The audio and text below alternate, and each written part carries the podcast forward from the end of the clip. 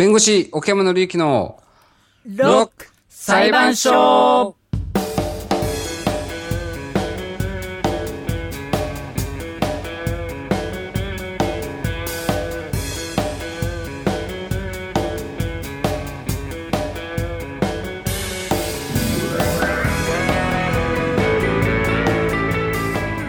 破天荒なロックアーティストたちが日々繰り広げ巻き込まれる珍事惨事の数々。しかしそれは私たちの身の回りにも起こりうる出来事とどこかつながっています。そんな時にきっと役に立つ法律や裁判にまつわる知識と知恵を北海道アンビシャス総合法律事務所の奥山紀之弁護士と一緒に今日も学んでいきましょご機嫌いかがでしょう？ロックの黒と河野由伸です。うロックの付き人しの吉里です。さあ今日も奥山さん、呼んでみたいと思います。はい。奥山さ山んさん。奥山です。よろしくお願いします。よろしくお願いします。お願いしえーゴールデンウィークもまあほぼ終わり、うん。ちょっと今ゴールデンウィークより前に収録してるから、実際の状況はよくわからないんだけど。なん、かうん。そうね。まあ直前ではあるんですけどね、うん。どうなってるかだって本当に今日々わかんないじゃない。わかんないもんね。本当それは思うわ。一週間後こうどういう状況になってるか、ん。正直よくわかんないからあれなあんですけど、まあ本当ならねやっぱりこういう時ってこうテーマパークがウェーイってなる。うん。じゃない。そうねウェイだよね。それでウェイってなってうん楽しいなみたいな。アホな人みたいだけど、ちょっとボキャブラリーがすごいんだけど、そういう時期じゃないですか。うん。ね、でもまあ各ね、世界中、うん。もう日本だけじゃなくて、世界中テーマパーク、うん遊園地であって、そういうところはみんなこうず、いつまでも閉めてるわけにもいかないから、うん。いろいろ工夫してね、うんお客さんを迎えてらっしゃるということで、うん。こんなニュースがありました。はい。えっとね、世界のテーマパークのうん。抗菌ウェットティッシュ、あのアルコールの手お手拭きみたいのかな、うんうんうんうん。の購入額の試算というのを、えーなんかあの、e コマースの会社が試算したらしいんですよ。ほう。うん。で、えー一番たくさん抗菌ウェットティッシュを買ったテーマパークははい中国、はい世界世界潮流海洋王国。なんか、ね、海洋王国そうあの水 水族館らしいんですよ。はいはいはい水族館なんだけど、あの、はい絶叫系コースターとかもあるんですって。うん。どうやら入り口のところにジンベエザメの実物大モニュメントとかベーンってあったりとか、さすがみたいな感じなんですけど、へー。ここが世界で一番たくさん抗菌ウェットティッシュを買っているらしいということで、はい。えー、と、およそ2070万枚、18億円、うんうんうんうんうん。うん。フロリダウォルト・ディズニー・ワールド。はい。でももうこれがね、半分ぐらいなんです、そこの、世界交流海洋王国の。8億円、7、8億円ぐらいじゃないかと。で、その下が上海ディズニーランド、えーうん3億6千万円。うんで、ディズニーランドパリ2億円。うんえーカリフォルニアディズニーリゾート2億円。うんえーユニバーサル・スタジオ・ハリウッド1.6億円。うん韓国のエバーランドリゾート1.5億円。うんユニバーサル・オーランドリゾート、もうなんかちょっとよくわかんないところです。で、その次に東京ディズニーリゾート、ほう。ん。そしてユニバーサル・スタジオ・ジャパン。うん。うへえこう日本の代表テーマパークは、うん。こうやっぱりこう、ね、衛生意識の面でも世界トップ10に入るんだなっていう気うんうんうんう持ちんまああとはやっぱり大きさとか規模とかによってもやっぱりねうん。うん違うもんね。ね、まあ、軒並みディズニーかっていう感じもありますけど、まあそうだテーよねマパーク多いからね。うん。うん。なんか日頃持ち歩いてます？そういうふ手拭くものとか。なんだろう。あのーこんこんなやつ？あ、それ私も持ってる。うん。あの、ジェルね。ううん。これは持ってはいますね。であとやっぱりうん。あのハンカチはやっぱりちゃんとだから要はエアジェットがほら今中止？あ、要はね。飛び散るからって言って使えなくなってるじゃないですか、だからやっぱりあのハンカチとか持ってないと、うんやっぱりこうていざ手洗ったけどあれ拭くもんねみたいな感じになっちゃうから、うん。そこは気をつけてますね。うんう。うんんうんうん。小山さん何か持ち歩いてますか？いいや、何も持ち歩いてないっていう。でもまあ逆に今どこ行ってもうんピュッピュってうんそうですね。ジェルとか置いてあるから、手は綺麗にはしやすいですよね。ううん。ん。そうですね。うん。今手荒れがねひどいって言って。あ逆にね。結構。アルコールでね。うん、そう。あまあだから世界中やっぱりねこうやってこう、うん。ウェットティッシュとか使ってあ。うん。出てるわけですよいろんなところで、うん。そうね、うん。なでも海外でウェットティッシュってなんかねやっぱりねあんまり使うイメージがなないない。ないからね。うん。だってマスクだってねうん。しない、日本ぐらいだったのでマスうんクして、うん。日本と韓国で、うん。うん。ね。ね。うん。面白いよねほんとね。文化がねちょっと変わり文化がね。変わった変わった、うん。さてさて。はいはい。今日はテーマパークが話題に出てきます、そうです。うん、でも、はい。あの福山さんに弁護していただくアーティストは河野さんが大好きな人です。誰でしょうか？今日はテイラー・スウィフトで行ってみたいと思います。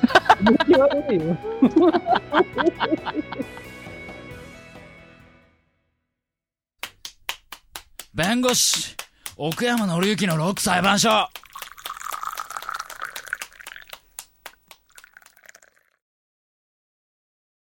ワン、ツー、ワン、ツー、スリー、フォー。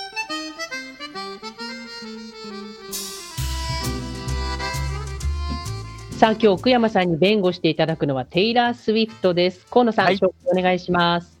はい、えーテイラー・スウィフトといえば今回のロック裁判所ご出演で通算13回目を迎えます、えー出演ランキングでは単独5位にランクインとなります、えーカントリー、えーポップシンガーソングライター女優でもあります、え過去の作品の総売上枚数は4000万枚以上、えそして楽曲のダウンロード数はなんと1億1.3億回を超えているとで、えー2020年4月17日、新型コロナウイルスの感染拡大を受けまして、えー年内に予定されていたコンサートのすべてを中あ全て中止すると発表。で同年ですね、えー7月24日には8枚目のアルバム「フォークロアを、えー発売。その5ヶ月後には9枚目のアルバム「エバーモアをサプライズリリースいたしました。えー彼女はですね、フォークロアとエバーモアのアルバムは、まあ、姉妹であるというふうに、えー語っております。で、えー第63回グラミー賞では、アルバム、このね、フォークロアが、えー最優秀アルバム賞を受賞し、同賞ではですね、え3度目の彼女受賞となり、えーグラミー賞史上ですね、4人目、さらに女性アーティストとしては史上初の快挙となりました。さあそんなテイラー・スウィフトなんですけれども、はいえーそのエバーモアがん今回ちょっと問題になっております。えーエバーモアというのは日本語で言うと、まあ、永遠に永久にというような意味の単語なんですけれども、えーこのタイトルがですね商標権の侵害に当たると言われているんです。えーそう言ってきたのはアメリカ・ユタ州にあるテーマパークエバーモアです。えーこのエバーモアというテーマパークの方なんですけどもヨーロッパの街を再現したファンタジー空間が売りのテーマパークということで、えーまあ、テイラーがエバーモアというアルバムをリリースしたことで人々の間で混乱が生じたと主張をしておりまして、えー裁判資料によるとですねテーマパーク側はテイラーのアルバム発売直後から、えー Google での検索結果やそれからソーシャルメディアプレゼンスこれはあの SNS における存在感ということですね。例えばハッシュタグなどを使って検索した場合の表示頻度とか件数とかそういうものです。に大幅に自分たちにとってはネガティブな影響が出たとしておりまたテーマパークのグッズのセールスも減少したと報告していまして損害賠償として200万ドルを請求しているということなんですね。で、対するテイラーの弁護士はですね、テーマパーク側の訴えは事実無根だと反論。えーパークの運営会社が財政難に陥り、国内の、えー園内の工事や整備を担当した業者への数億円もの支払いを滞らせているという事実を指摘した上で、テイラーを相手取って訴えを起こした裏には、もしも訴訟に勝てなくとも少なくともパークの知名度が上がるだろうという売名を目的とする思惑があるはずだということで、えーその訴えを突っぱねたということなんです。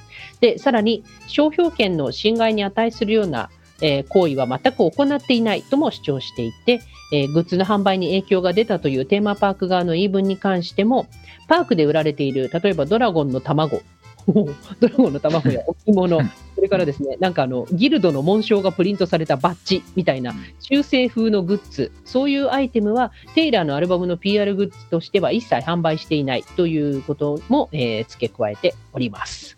うんということで、うんエバーモア対エバーモアとうん。いうことになりました。ですね。ねでもあの、エバーモアっていうのは、まあ、さっきもご紹介した通り、えー造語とかではなくて、うんこのテーマパークのオリジナルの言葉ではなくて、普通のそうで単語の一つと。そうです。夢公園みたいなもんですよね。まあそうですね。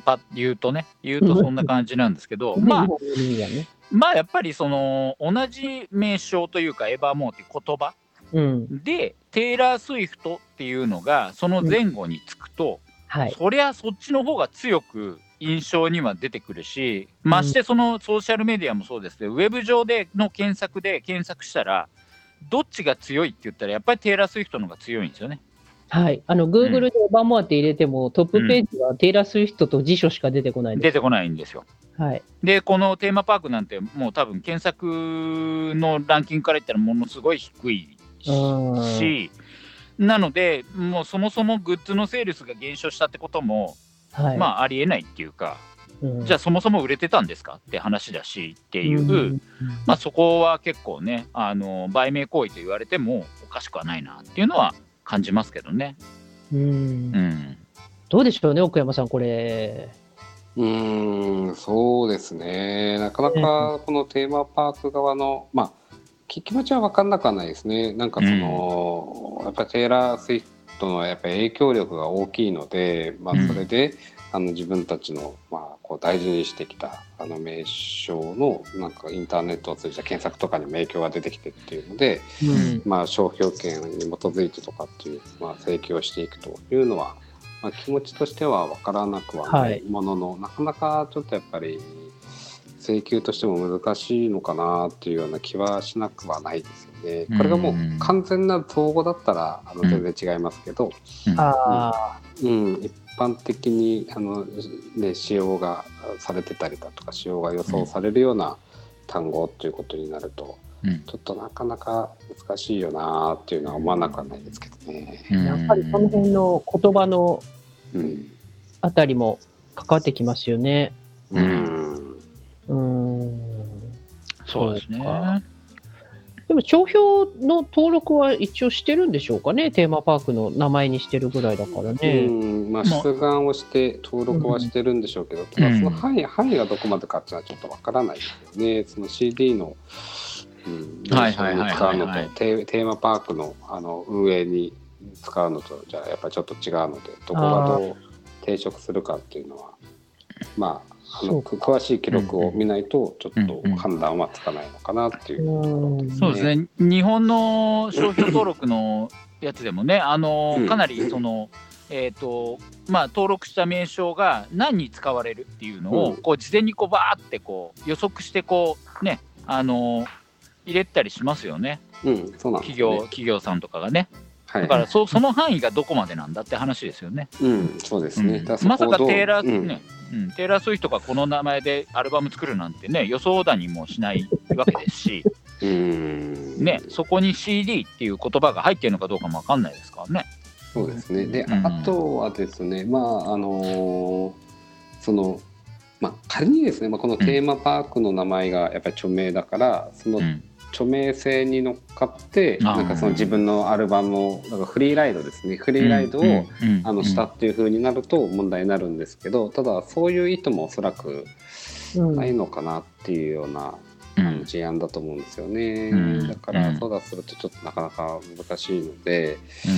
うーん。かなっていうなんかちょっとねでどどっちもやっぱそのイメージってやっぱすごい大事だと思う、まあ、テイラー・スウィフトもそうだしテーマパークもやっぱり大事だし、うん。うんだからこの少なくとも戦って勝った負けたとかってやっぱりどっちにとってもなんかイメージはあんまり良くないし、うん。うん。みたいな気はしますけどね。どうなんでしょうかね。そうですよね。なんかどっかね、落としどころみたいなのが見つけられるといいんではないかなとは思いますけどね。う。うんんなんかでもテイラー・スウィフトも結構頑固っていうかなんか戦うタイプのようななんか まあそどううですね。どうなんですかね。ちょっとわかんないですけど結構うん戦う時は戦うタイプのような気がしなくはない。ね。結うん。構意地っ張りなところはありますよね、彼う女ね。んなんかそんな気しますようね。ん。このそこがまあ、うん。私は好きだところでもあるんですけどね。言うと思う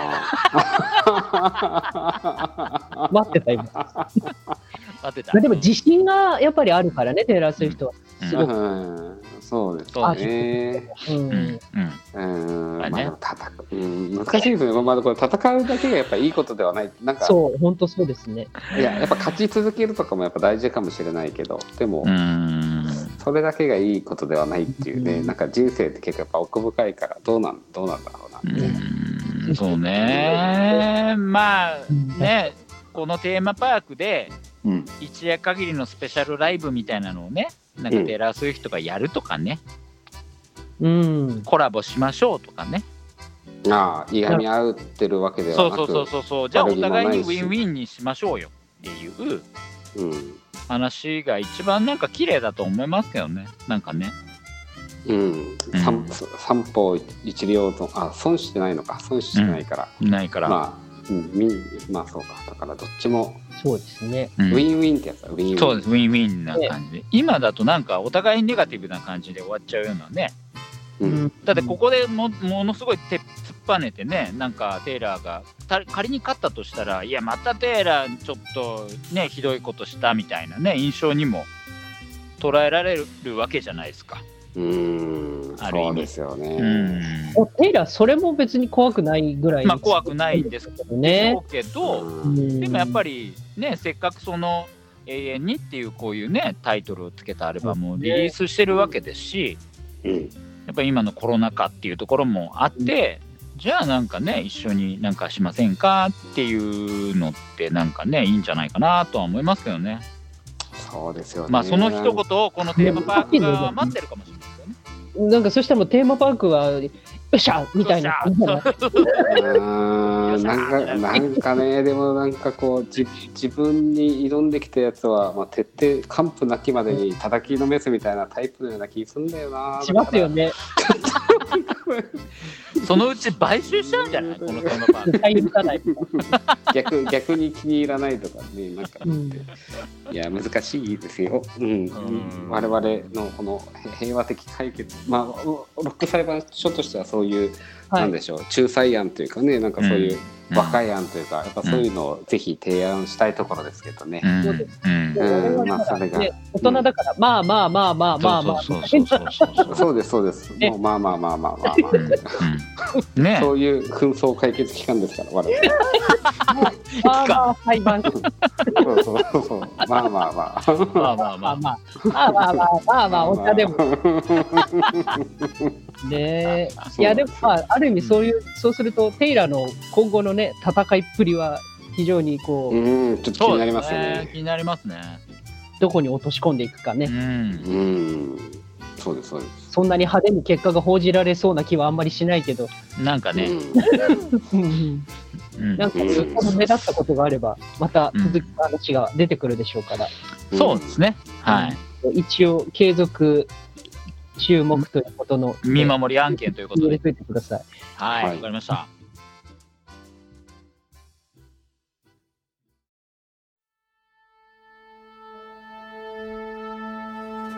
弁護士奥山紀之のロック裁判所